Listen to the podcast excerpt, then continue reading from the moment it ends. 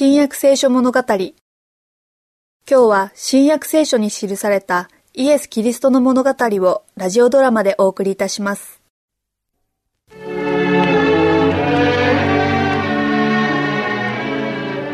イエスと12人の弟子が杉越の夕食をとり主の晩餐の儀式を始めた2階の部屋から出る前に救い主は弟子たちを導いて神をたえる歌を唱えられました。もろもろの国よ主を褒めたたえよ。もろもろの国よ主を褒めたたえよ。もろもろの民よ主をたたえ祭れ。我らに賜るその慈しみは大きいからである。主の誠は常しえに絶えることがない。主を褒めたたえよ。賛美を歌った後で一同は出かけました。人混みをかき分けながら町の門を抜けてオリブ山の方へ向かいました。みんな思い思いの考えにふけりながらゆっくりと進んでいきました。イエス様はユダが裏切るだろうとおっしゃった食事の部屋を飛び出していった様子から見て、ユダは怒って何かよからぬことを考えているらしい。今までずっとみんなユダは立派な人の手本のように思っていた。いつかイエス様が言われたことがある。人は外見で判断するが、神は考えや心の動機から判断すると。それにしてもあのユダが、預かった財布から金を盗み続け父の身元に帰るのだと言われた時救い主は何を考えておられたのだろうな。この世を去ってあの方の霊が天国の神の身元へ行くという意味なのだろう。いやそんなはずはない。いつかはっきりおっしゃっていたことがある。死者には何もわからないと。それはラザロも言った通りだ。彼は死んだ時から救い主に蘇らされるまで何も知らず、何も感じず、何も聞こえなかったそうだ。どうもこれは、私たちにもいつかわかる日が来ると、イエス様がおっしゃる謎の一つだな。一つだけ確かなのは、私の平安をあなた方に与える。主はそう言われた。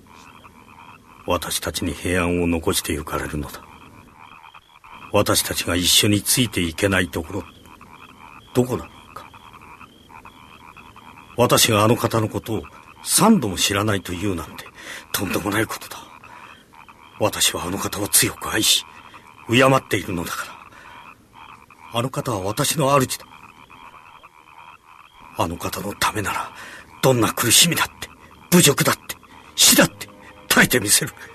どんなことだって。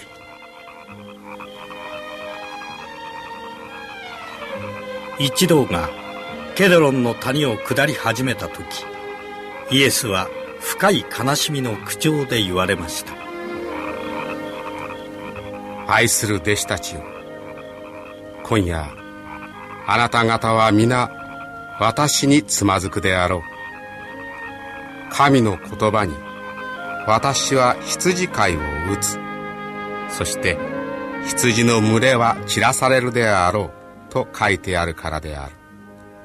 しかし、私は蘇ってからあなた方より先にガリラヤへ行くであろう。たとえみんなの者はあなたにつまずいても、私は決してつまずきません。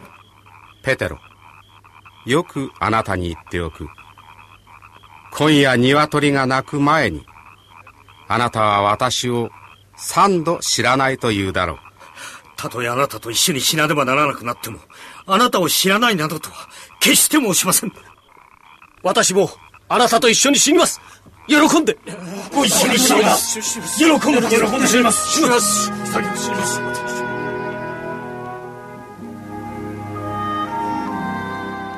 エルサレムからオリブ山の麓まで月光に照らされて歩きながらイエスもまた考えにふけっておられました。しかし自分のことばかりではなく考えているのは自分についてくる人たち。中でも最も親しい11人の弟子のことでした。やがて満月に照らされて見事なブドウの木が見えました。弟子たちの注意をその木に向けて救い主はこれを例えとして用いたまいました。私はブドウの木。あなた方はその枝である。そして私の父は農夫である。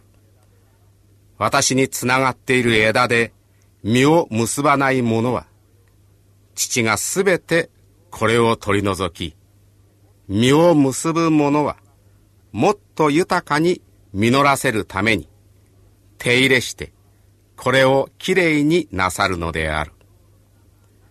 枝がブドウの木につながっていなければ自分だけでは実を結ぶことができないようにあなた方も私につながっていなければ実を結ぶことができない。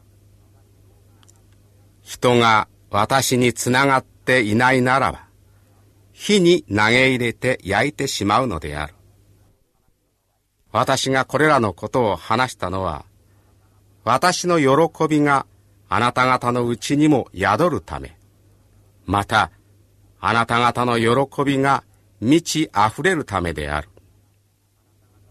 私があなた方を愛したようにあなた方も互いに愛し合いなさい人がその友のために自分の命を捨てることこれよりも大きな愛はないあなた方に私が命じることを行うならばあなた方は私の友である。私はこれらのことをあなた方に命じる。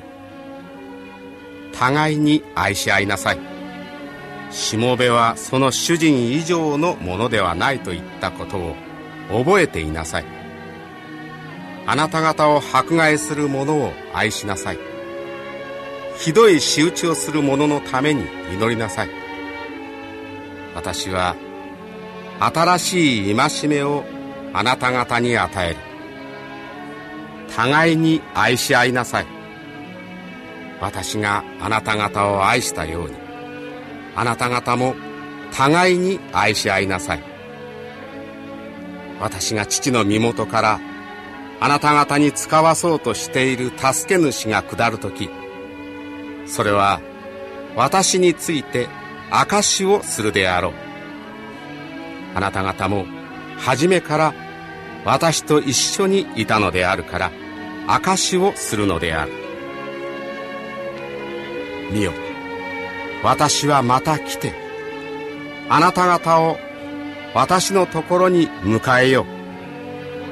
私のおるところにあなた方もおらせるためである。